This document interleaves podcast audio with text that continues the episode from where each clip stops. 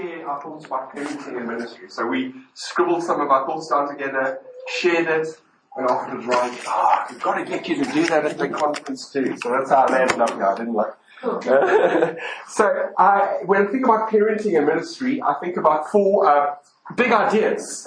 Parenting ministry, four big ideas. The first one is parenting as number one, God's ministry to us. Oh, one more thing. Huge disclaimer.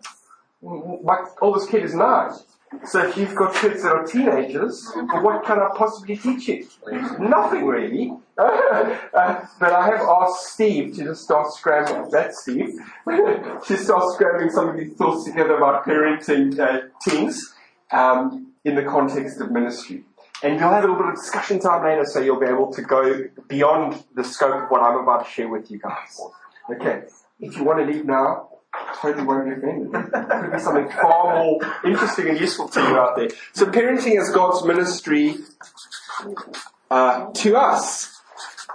I think that probably is the most important point that I'm going to say today is that parenting is God's way of parenting us. Parenting is God's way of uh, parenting us. And a couple of thoughts around this idea that we have kids and God goes, ah, I've got, I've got a ministry to you, and, and these kids are actually the opportunity I've been looking for in your life. Uh, first, it's an opportunity for just good old fashioned hardship. and Stephen Ryan did that outstanding talk. Everything is going wrong, everything is going right. It's probably the most helpful theological thing to say to parents because when you're parenting kids, a lot of the time, everything is going wrong. it's just amazing how many things can go wrong. Uh, Hebrews 12 says, endure hardship as discipline. God is treating you as his children. For what children are not, not disciplined by their father? God disciplines us for our good in order that we may share in his holiness. No discipline seems pleasant at the time, but painful later on. I don't know, when they do hope, uh, when, when, later on is, uh, it produces a harvest of righteousness and peace for those who have been trained by it. Um, my first blog I ever wrote is I just spilled my guts on how hard parenting was. It just seemed everybody was so sprightly about parenting, and Julie and I were so shocked by the utter hardship of this experience. We were like, I put it out there, and I, the feedback I got is like, "Thank you, I'm not alone." and that's actually what got me to start the blog. Is I just thought, oh, I find a space here. Um, but the thing about the, the, physical hardship, especially of parenting little kids, I think it's, it, there's a different kind of hardship as they get older. You know, my grandmom always says, we've got little problems now, but one day they're going to be big problems. and, uh, but, but certainly little kids, there's the physical exhaustion, sleeplessness and sickness, financial strain, um, you know, the skyrocketing cost of food, medicine, accessories, new car we had to do, we had to get a new home to fit our kids in.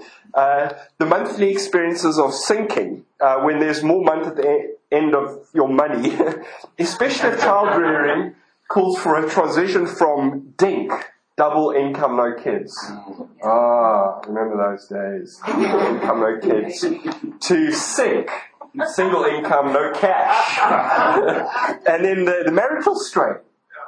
I remember years ago, Steve von Ryan, I mean, you, you had kids, that's probably what you were getting at. You said, guys, those of you married, have sex as much as you can, because one day you won't be able to have as much as Not me.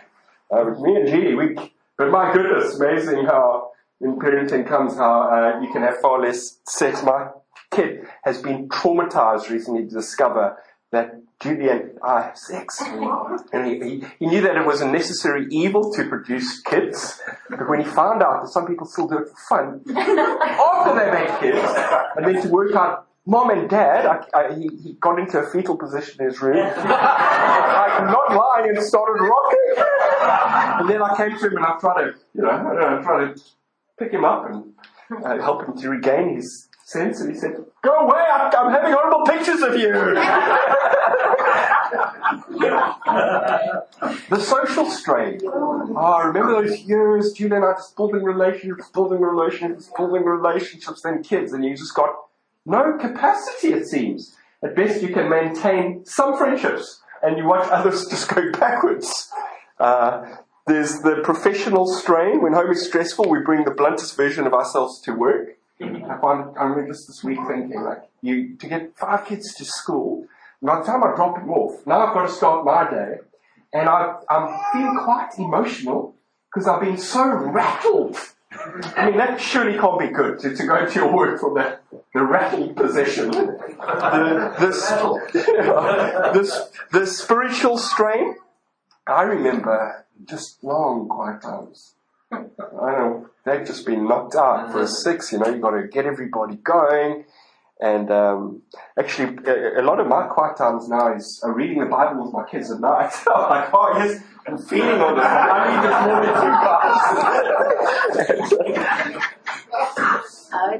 than Logistical, logistical strain, the emotional strain. Parents feel bedraggled, empty, discouraged, frustrated, overwhelmed, inadequate. And then, of course, our kids uh, are not very good at containing their negative emotions and unless you made of like metal plastic, you tend to absorb the emotions of people around you if everybody could just be self-contained emotional units. So all of the strain comes, and probably the best thing to do is to remember exactly what we heard. God uses all things. And actually the, the lion's share of what we're doing with our lives in the parenting years is parenting. Yeah, God is using parenting mm. to make us more like Jesus. Of course, it's His ministry to us because of some of His greatest blessings. I mean, so it says Psalm 127, children are heritage from the Lord, offspring, a reward from him. Like arrows in the hands of a warrior, children born in one's youth. Blessed is the man whose quiver is full of them. Mm. Uh, white South Africans don't know this. They, they, they, I remember Julie telling her somebody, oh, I'm pregnant with twins. friend just saw. Yeah, I'm so sorry. terrible thing that's happened to you. But uh, when I think about my black South African friends, they all you are so blessed. Mm. And actually, that worldview is closer to the biblical one. um, and then there's the vulnerability. God really likes to put us in a, a vulnerable place. Some of the best things that are happening in us happening in our lives happen through vulnerability.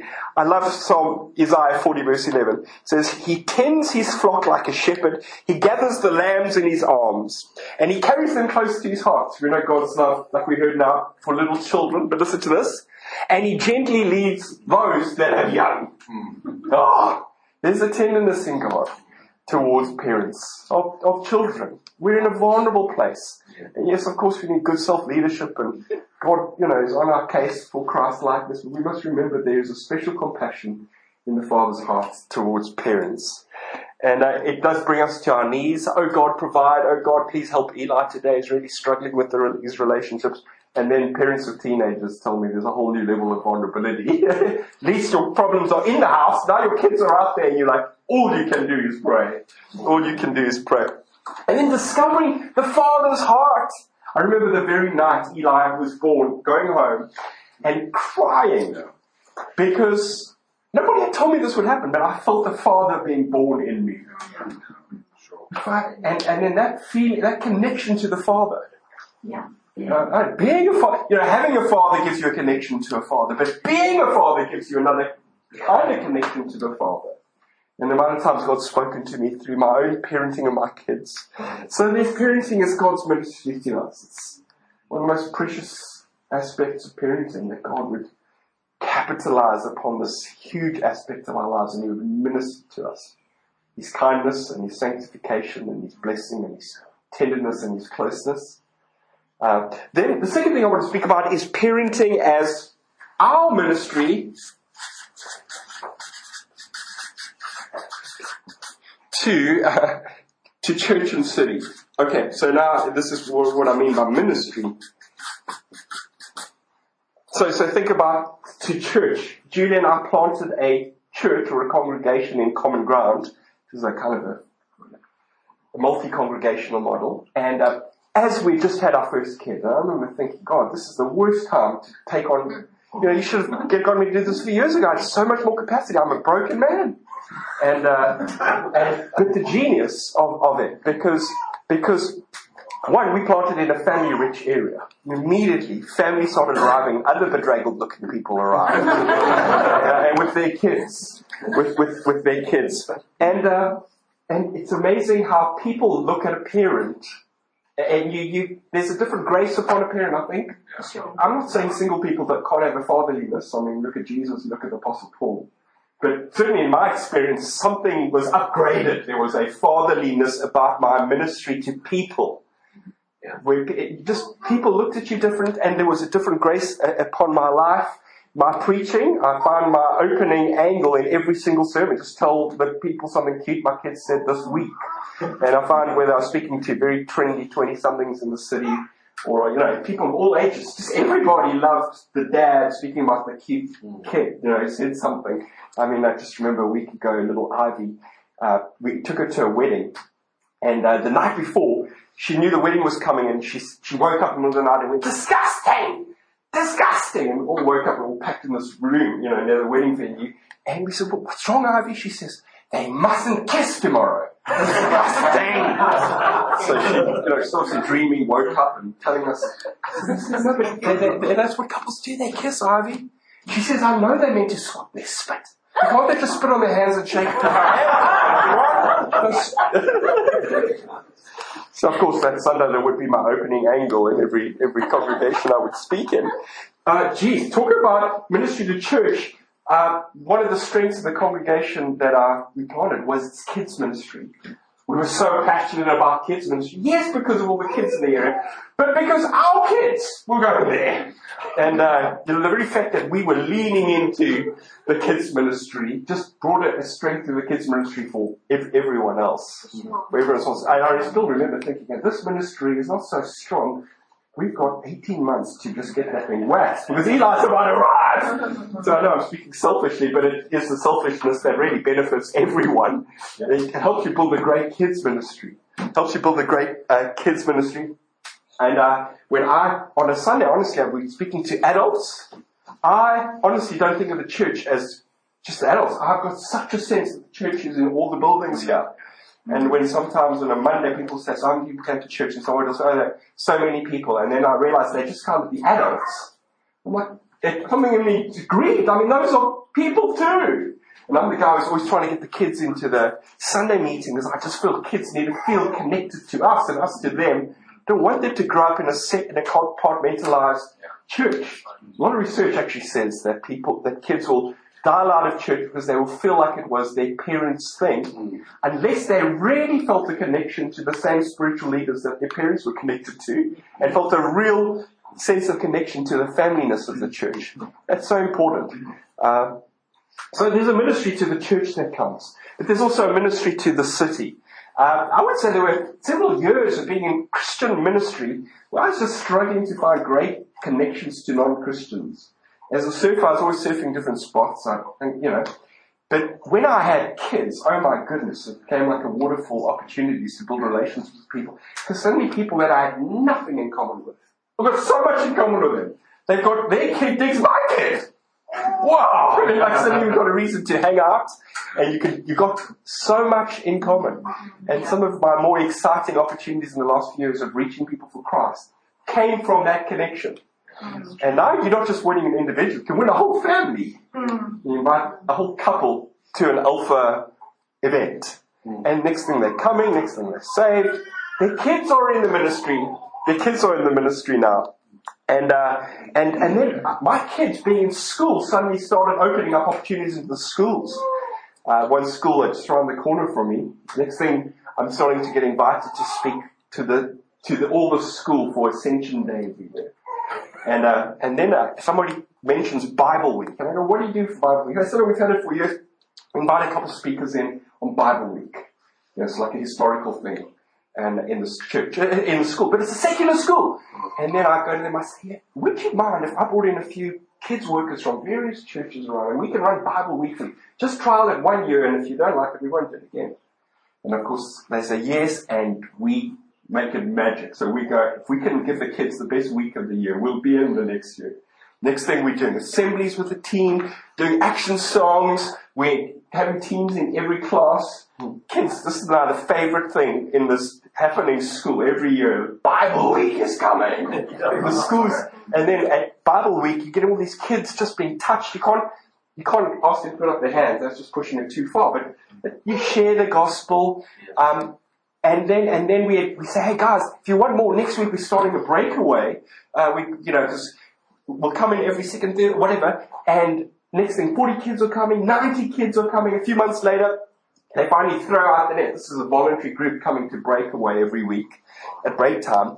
And 42 kids respond to the gospel. But it all comes from the fact that I got kids. And, and then when I get introduced to speak of the school, they speak about, they say, here's Finn's dad. He's a Sweet Valley parent, is how I'm introduced to the other parents. Um, having kids is just an, opportunity to get to the to get to the city in so many ways, especially in suburbia, especially in suburbia, and kids bringing their friends. Um, this last year, I just noticed my kids just went nuts for collectibles. And I was like, why do why does Pick n Pay have to have all the good ideas? So this year we decided to we decided to create these little cards that every week they come. So we took a, a pack of playing cards we designed it and then we put characters of the Bible on the front, you know, the king, the queen, the jack, and the ace. And Bible verses. Every week they came for a series, they got a bunch of cards. Oh my gosh, you see the kids ministry spike. You see unchurched kids rocking up. and it just comes from parenting. You find, you find the power of pester power. So many families will arrive in your church because the kids say, Mom, Dad, can't we go to church? Mom, Dad, can't we go to church? And eventually they come. So parenting is an amazing opportunity for our ministry to the church and to the city. Thirdly, parenting is, is, um, let's think about parenting as our ministry to the future. To the future. Now, no, I'm the biggest believer on the fact that kids, that kids are the church of today. I, mean, I think you heard a little bit of my heart from that already kids of the church of today. Same size Holy Spirit packed into a little four-year ivy once she's regenerated. That's me. Same size Holy Spirit. Um, so I'm a big believer in this. But but I, I've, a few times I've got to speak to the guys who work with kids, and I say, you never feel like you're the second tier thing happening on a Sunday. Mm. Working with kids, and I, and I use the analogy of two candles, and I hold the short candle that's already half burnt and a full candle. That's only just started burning. I say, now which candle would you rather set alight? And they say, obviously the big one. And then I showed them a picture of a full-grown man who's a CEO of this, you know, multinational company, and a little dude, you know, crying, tear stains on his face because his mom left him. Which one would you rather minister to? Ah, can't you see the tall guy is the half-burned candle? He's only got three or four decades left. This one, eight decades. You're ministering into someone. It's going to be eight decades of life coming off their life. And uh, so to minister to kids is to minister to, to, to the future. And my little kids, I can't believe it. God has entrusted us with five kids to disciple to for, for life and for ministry. Before Julie and I fell pregnant, we felt God say, all your children will serve the Lord.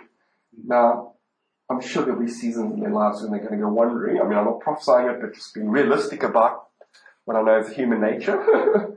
and about the genetic bearers of these kids. If are from mom and dad, you know. Uh, but, but really trusting God that my kids will serve God and, and then we felt God say, your greatest inheritance is your children. Greatest, and I've spoken to a lot of people who said, you know what, they regret it. They put more energy into the church than their own children. And you know, I keep on saying, well, it's not either or. We want to minister with our kids to the church and we're trying to bring the two together. But if you ever have to choose between one, we must bend towards the five kids. These kids are our primary ministry. They're, in a sense, our only real sheep at least for the first however many years of their lives. And uh, they are arrows in our hands, like arrows in the hands of a warrior, children born in one's youth. Those first few years, so critical. Like an arrow, the, the, the archer gets to aim it, pull it, let it go. And most of our kids' lives will be lived outside of our influence. But we get to set a, a trajectory in their lives. We just got to keep focused. I know we're so exhausted. we're at our weakest. At the very time that they, that actually the most critical things are happening. But we got to, we just got to make sure that we're focused on what's, what's happening and to realize that our kids need more than us. Parents are so important, but the biblical worldview is one of a village raising a child. Our kids need more than us, so we're introducing them to other people. Um, I've heard the importance of, you know, for example, sons. For ages 0 to 6, a son tends to look to their mom more than their dad for what they need. But from age 6 to 12, they start looking to the dad for what they need. By the time they're 13, they need some space from their dad a little bit, uh, and they and they're more inclined to look to other men. So the dad, from age of 6 to 12, starts thinking, who are the other dudes that I can get connected to my child so that when they're a teenager, they've got, they're not just connected to their dad. They, there's other guys that are building into their, their lives, building into their lives. And we, we tell our, we say to everyone, when you meet people, introduce, say hi to the kids too. Say hi to, hi to the kids too. And giving them a taste of ministry. Any chance I can, I take my kids with me to things. And they love it, especially if it's a night time, a Sunday night, like driving to Somerset West, I'm going with Eli. And uh, just to be with dad and he's sitting in the front row listening to what I'm saying. I took Finn to when I went to go speak in the inner city the one time and um, and I said, Finn, you know, here's here's an iPad, you can play games. Um, was my one option at the time. And uh, just you know, don't worry about it, just sit there, be quiet and he doesn't listen. He just looks at me the whole time. Nobody's more focused and fixated than this little six-year-old boy at the time. Like, I feel terrible because I know I'm going to disappoint him. I mean, he's listening with such intention, but he, he really is listening. So I actually started working on it, I hold this attention. But then I climbed to the car. I said, Finn, you listen to me amazing. He said, yeah, but Dad, you didn't even put the hat on. It's like, yeah, I figured out what had happened is right at the beginning of my talk. I said, hey guys, I'm going to do a teaching from scripture, but later on I'm going to put on a visionary hat. And then, uh, yes, where's the hat? I didn't want to blink in case he misses the but, but you've seen it a lot. I mean, there's the danger of nepotism. Well, I don't think any of us are really in that danger, but think about it. If you're in ministry, your kid gets to grow up right in the front seats of, you know, God working in and through the local church. They get to see spiritual dynamics. They get such a head start on kids who maybe grew up outside of ministry. Of course, God can use all people, but we, instead of going, oh, shame, my kids, they, they PKs. Oh, shame, it's going to be harder for them. No, no, no. They are super advantaged. They've got a head start on everyone else. I mean, you think, look at Hillsong. You get these amazing Hillsong congregations all over the world led by the sons. Yeah. yeah. Remember in Hillsong that terrible thing came out where the granddad who founded the city Hillsong turns out that he had a history of pedophilia or something. And uh, Brian recently is so distraught because he knows it, it, his sons looked at the granddad as a hero. So he goes to his teenage sons. He says, "I'm so sorry." He says, uh, "You know, how, how's your faith in Jesus doing?" And uh, the one son says, "I oh, don't worry about that. I've had my own revelation of Jesus Christ. This doesn't yeah. touch my relationship with Jesus." But I love that thought. That's my prayer. Yeah. God, give all of my kids their own revelation of Jesus Christ. I think that's part of, and God will often give it to them outside of the parenting space. They'll go away on a youth camp or a camp. I think it's you know, so the kids, they'll look back and they go, it wasn't just mom and dad super influence on my life. Um, God, God gets hold of their lives. And I don't know about you, but let's be in prayer for our kids and our grandkids. Um, let's give them a taste of, of, of ministry. And then finally, parenting as our ministry.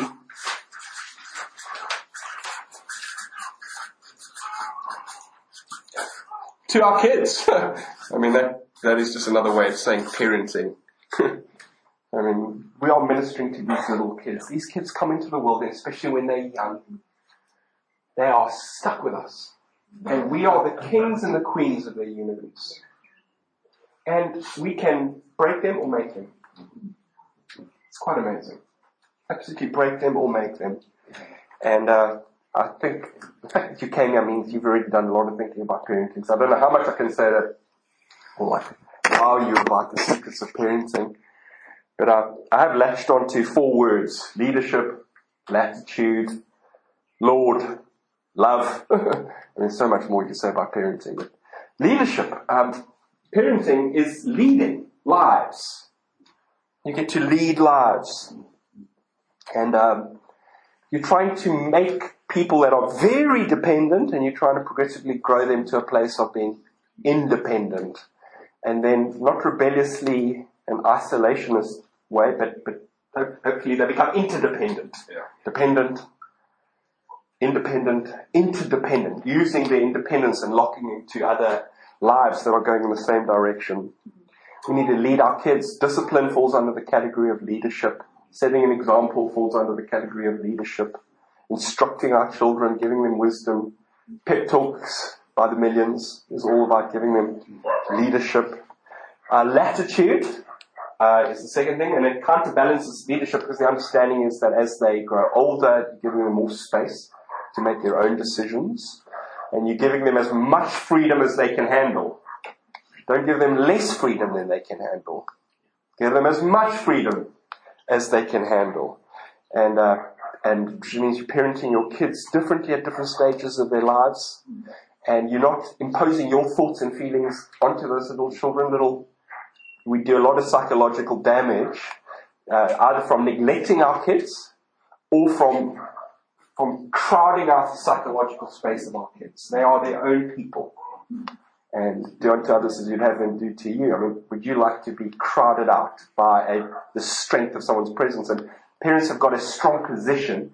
We can abuse that position by not giving kids the chance to feel their feelings and think their thoughts and have uh, their ideas. And do you know, I've got five kids and we tend to do our parenting style towards the middle.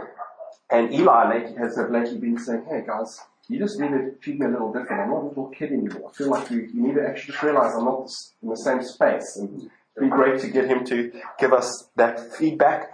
Um, there's a lot to be said. I spoke to a, a girl who grew up in a family of five in America last year, and I said, you know, she said her parents loved her to bits. I said, what do you wish they did differently?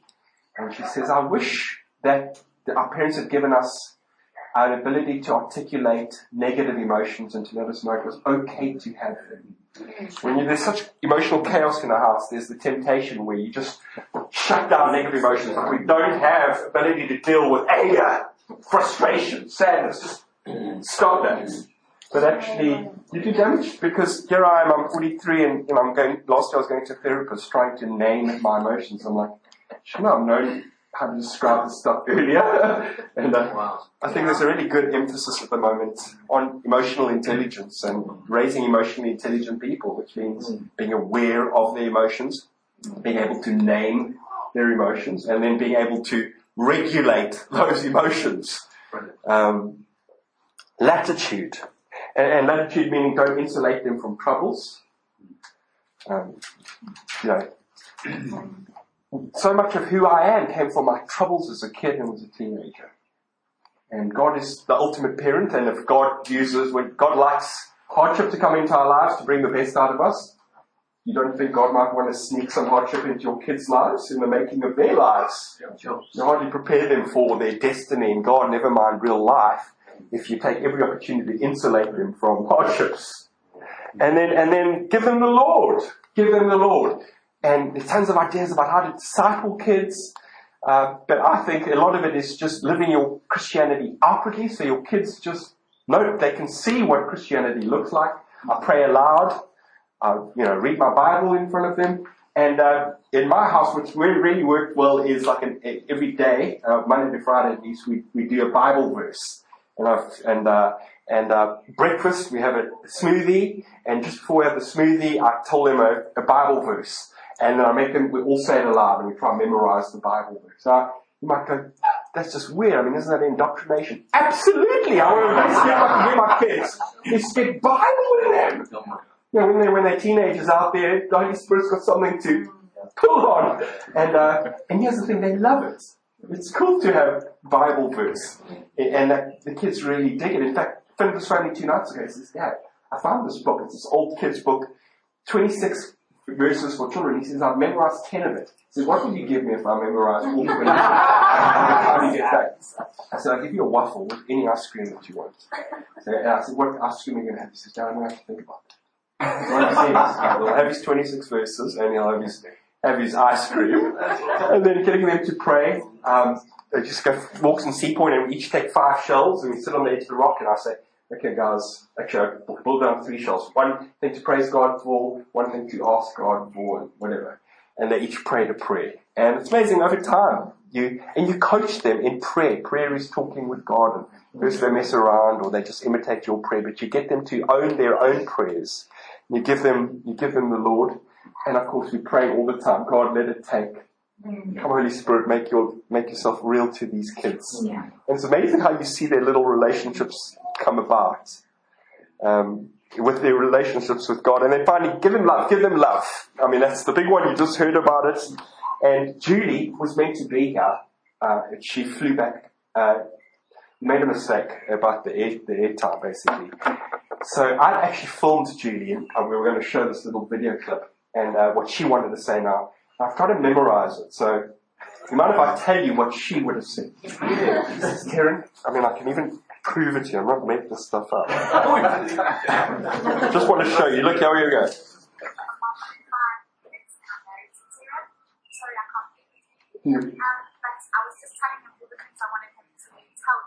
Okay, you can't hear it at the back, but she's saying, I was just telling him all the things I wanted to tell you, so I filmed it. She says, Kieran, tell them about the importance of connection. She says, what's the secret of, of the Christian life? It's the secret to parenting. She says, she says, we make a mistake in, in the Christian life when we think about God giving us a baton, eh, eh, when we put baton over branch. You imagine God saying, yeah, this is what I want you to do, go do it! And she says the Christian life is about being a branch. Jesus is the vine, we're the branch. It's staying connected to Him. And when we, especially parenting is about being the vine and our kids being the branch. Obviously there comes a point where they're going to unhook from us. But, but the best gift we can give our kids is the sense of connection. She says, what is connection? It's that sense of hearts touching. She says, the same way that we can have a relationship with God, we're so busy doing stuff, that we forget to have that heartfelt connection with God. Think about your relationships go through a week and not really connect with people. You can be parenting in such a way, feeding them, you're getting them ready, you're giving them medicine, you're giving them pep talks, disciplining them, time outing them, but you're, you're not connecting with them. Because the most important thing our children need is that sense of connection. That sense of connection. And she says that each kid needs something different. She says she connects with Eli through sitting back to back and talking deep. Eli loves talking about deep things, talking about feelings, have, sharing his ideas. Just need time with that guy just to, just to, to, to, to talk about deep things. Fred, on the other hand, is the guy that wants to do something new, exciting, something no one else in the family has done, so you want to hang out with him in that way. Um, Ivy, the only girl in our family, loves to, loves to go for a cup of coffee, and you buy a little accessory, get a chocolate. Even though she's so boyish in other ways, I mean, four brothers, she's still got this girlish need and you connect with her like that. The twins we haven't figured out yet, we're just a bit dizzy. and uh, we'll get there. And here's the thing, if you don't, if you learn to realize the lack of connection by their bad behavior, very often they will act badly precisely as a symptom of their feeling of disconnect to you. There are other reasons, but that would be the big one. So Eli is weird. He, he retreats and he starts going, don't mind me, don't mind me, and he gets all weird and he starts saying, stop sulking. And it, but actually it's a sign of disconnect. Finn, on the other hand, will use all of his influence energy and he'll whip up the house into destructive excitement and madness. Um, Ivy will start speaking nastily to you. And actually Julie says often she'll be frustrated and she'll speak a bit too harshly to Ivy and Ivy will say, I think you're such a bad mom. Like, you know, and, and then you've actually got to make up with these kids. and You've got to reconnect. and You've got to find a way of coming close to them. She just said, please guys, your best gift to your children is that sense of connection because love is connection. Don't just treat them like batons. See yourself as a vine and them being a branch. So parenting and ministry, um, can I encourage us to just get into groups of three or four now? And to discuss uh, three questions. The first one is, what was most helpful to you that you heard now? The second one is, what are your cha- challenges as a parent or grandparent or you know whatever your field is? And thirdly, what are you trusting God for in this space? What are you trusting God for? I'll write them down. But if you could just wouldn't mind doing that, like getting into groups of three or four, and then, and then maybe you even want to just pray short prayers at the end, as you each share what you're trusting God for. And wouldn't it be cool if God hears our prayers in such a way that He works in kids directly into their hearts, you know, that are not our hands on their lives as much as God's hands on their lives. Okay, great.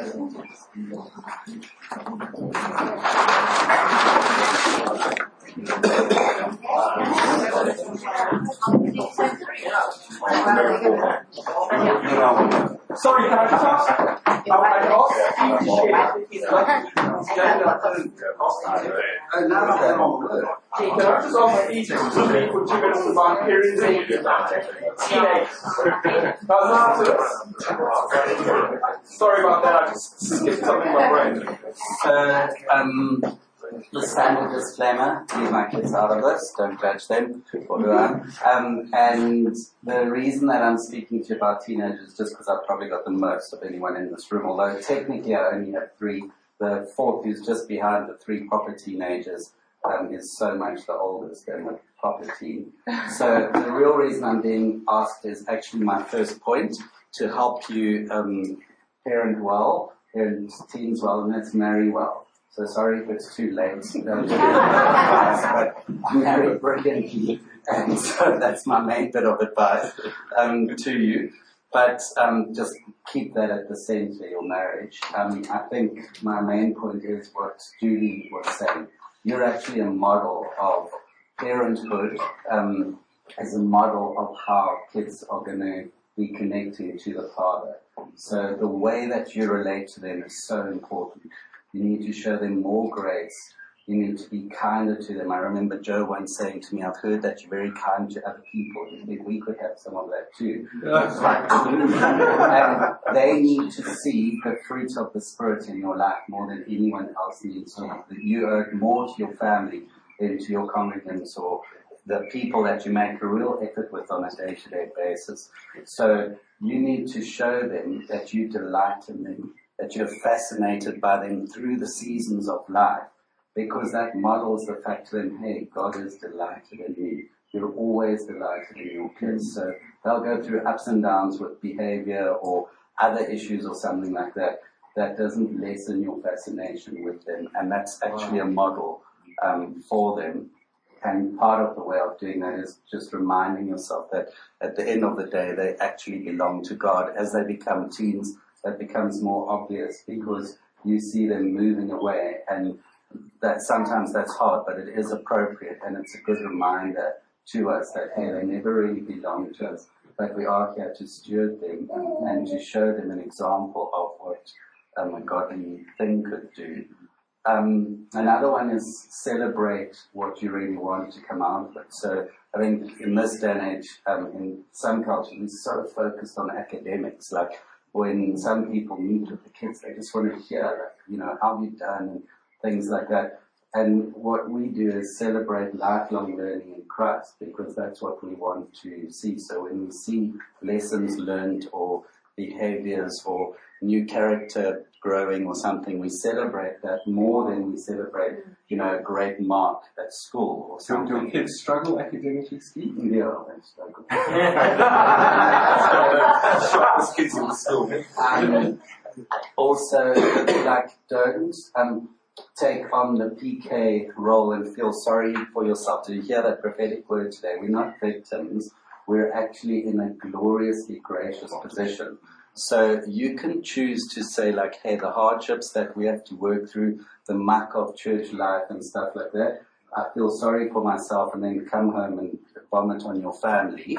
or you can say, hey, we can learn from this. Like, um, you know, without divulging confidentiality, you can actually say, you know, there's this kind of principle, this happened, and this is the fruit of that decision. And so how amazing would it be if our kids could actually learn stuff and um, learn from others' pain and mistakes? So we work through our own mistakes together, we own our mistakes, we work through their mistakes together, but it's actually, um, God's given us a unique ability because we deal with so many other people's mistakes that we can actually um, use those together. Um, most of these are Joe's points. She responded very quickly. you might have mistaken me for Joe when you asked me to speak. Um, where a sense of humor is super important. So often we'll say to our kids when we've gone through a hard thing that you know, one day when you're sitting on the therapist's couch, you're going to be remembering this day, and that sort of brings a lightness to a situation that might otherwise be too hard. Um, sadly, if they're sharp, they'll um, use any biblical ammunition that you've given them against you. so, um, like teaching them Bible verses is a double-edged sword. Let me just warn you.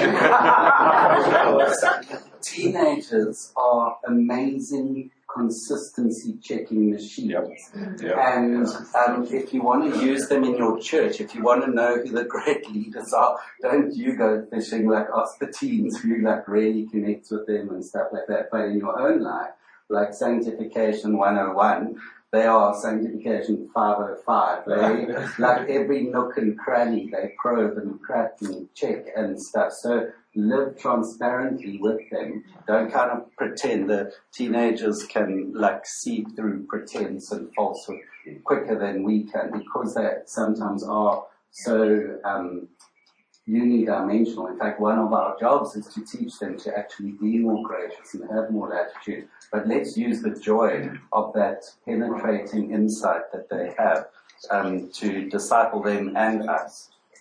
I think um, I think Karen touched on this, or Julie touched on this, that they are your priority discipleship things. So I sit with people and I say, okay, let's discuss why we value emotions, how emotions can help us things. And, but do I take the time to do that with my kids as well? So they are your priority disciple. Teach them the tools that you're teaching other people. As a team, it's also really cool if you can have a culture where it's okay to look after your kids. So there's no judgment if you go and watch your kids' um, hockey match or you bring your kids on a thing that as a team, um, we want to learn um, to look for ways where we can actually include them and where they can have fun wearing vampire things at the airport or something like that.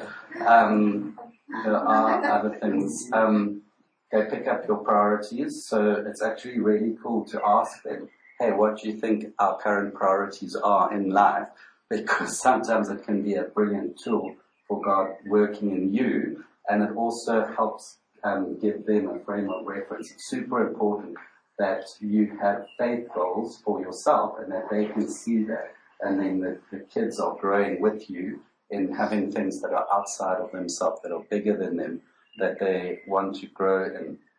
Um, I think um, how you live in the church must be the same as how you live at home. So it's yeah. like it's a real treat them as God's grace to you, like um, really um, a responsibility thing.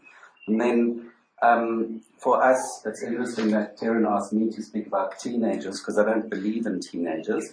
Um, I come from a Jewish background and there's no such thing as a teenager. So when you turn 13, you're into the age of responsibility and you're treated, you're given tons of responsibility. Um, but you're not just given responsibility in a negative way. You are empowered with it and you're treated responsibly as well. So you're treated really well. And so if you're how, how old is Phil? Uh, Eli's nine. Eli, sorry. So Eli's already asking to be treated differently. How much more a 13 or 15 year old or something like that? They honestly, they can be treated, they can be given real responsibility. And if you don't give them real responsibility, where they can make mistakes and stuff, they soon pick up that actually, you know, it's just a joke and they'll continue living in dependence on you. So one of the ministry's goals is to like actually give them ministry responsibility as well and see them grow before you. Mm. And then ministry responsibilities in the church or in the home. In the home, yeah. I mean, in the church to the extent that that's possible for you. Um, I mean, our, that has been in my kids' growth. You know, we've asked our boys, like the oldest one, say to him, what have been the most helpful growing things for you as a Christian in front of the other kids? And then he said, like, you know, going on this mission trip, and then that, that highlights this value to the other things, or working with kids or something, so then it highlights the value of taking responsibility for it. And my final one um, is actually that as Christians, as we mature, I think we need to give ourselves grace that a sign of biblical maturity is joy. So, so we're dealing with so much heavy stuff. I mean, who wants to be discussing marital infidelity and sin and stuff all the time. And so you have to make sure that your joy is being fed continuously as a couple, as a family, just as an individual in Christ. And that your, your kids see that, especially teenagers. This is a time at which they see the injustices of the world incredibly clearly and um, they feel responsibility and that can weigh really heavily upon them. So it's, it's one of our jobs to show them that maturity, increasing maturity is actually leading to increasing joy. Don't you came to this to me, but this was the real surprise. Steve, do you want to add something? Yeah, just uh, one thing in terms of it triggered when Steve just shared around team, and that is, um, you know, we don't think maturity runs in the genes, and that there needs, uh, if there's an ethos in terms of the leadership team that actually we all wanting to parent these kids that they come to maturity and that we don't mind immaturity we actually embrace it Wow. and to see them flourish. Because if you get into the idea in leadership, like your kids need to be little mini me's, they need to be perfect, it is absolutely suffocating for them. They just can't be normal. And we don't put that on anybody else. And kind of undergirding that is this idea that good parenting equals good kids, which isn't true. And if you Yeah. believe that, uh, you will not only damage your kids, but I think you damage yourself. So if your kids are good, you'll think it's because you're Yeah. great and you have a contribution, but it's not a defined contribution. And if you've been around pastorally enough, you know there are kids that are completely on fire and their parents are cooked, and there are others that are like fantastic parents and their kids are rebellious. So if you're living with that equation, um, it, I think it becomes super destructive and, and really applying what does the gospel tell us? We embrace immaturity. Jesus leaves the 99, he goes off to the one. Mm. The father runs when he sees the prodigal son on the horizon. And that gospel ethos to actually cause us to become the people we always meant to be needs to really pervade who we are. Wow. And uh, very often the kid who's playing out will be the kid who actually fare better as an adult because they get more time and attention and hands-on from parents. It's the kid who's seen doing everything right, perhaps out of like illegitimate idolatrous identity. Yeah. It's actually going to, it's going to go pear-shaped. I've got a friend, twins. One twin was just as bad as they get in terms of rebellious teenagers. Other twin just did everything right. And I put all of her energy into trying to save the rebellious one. And the other one was just, you know, this is my kid with no problems. By the time they're 25, this kid's on drugs, and the, the rebellious kid is just flying in life. And uh, whether they respond, whether they're behaving well or badly, you just keep your hands on. You give, put in the time and the hours and the energy into these kids, because all of that love is a sowing But the teenagers, they suss out if it's acceptance because of performance. Yeah, And if that's what it is, this Yeah, is yeah. no different to anything else. Yeah. It's just you're rewarding my performance. yeah, But the gospel's different. The gospel is I love you even if you're doing badly and we, we're here for you. Yes. Right.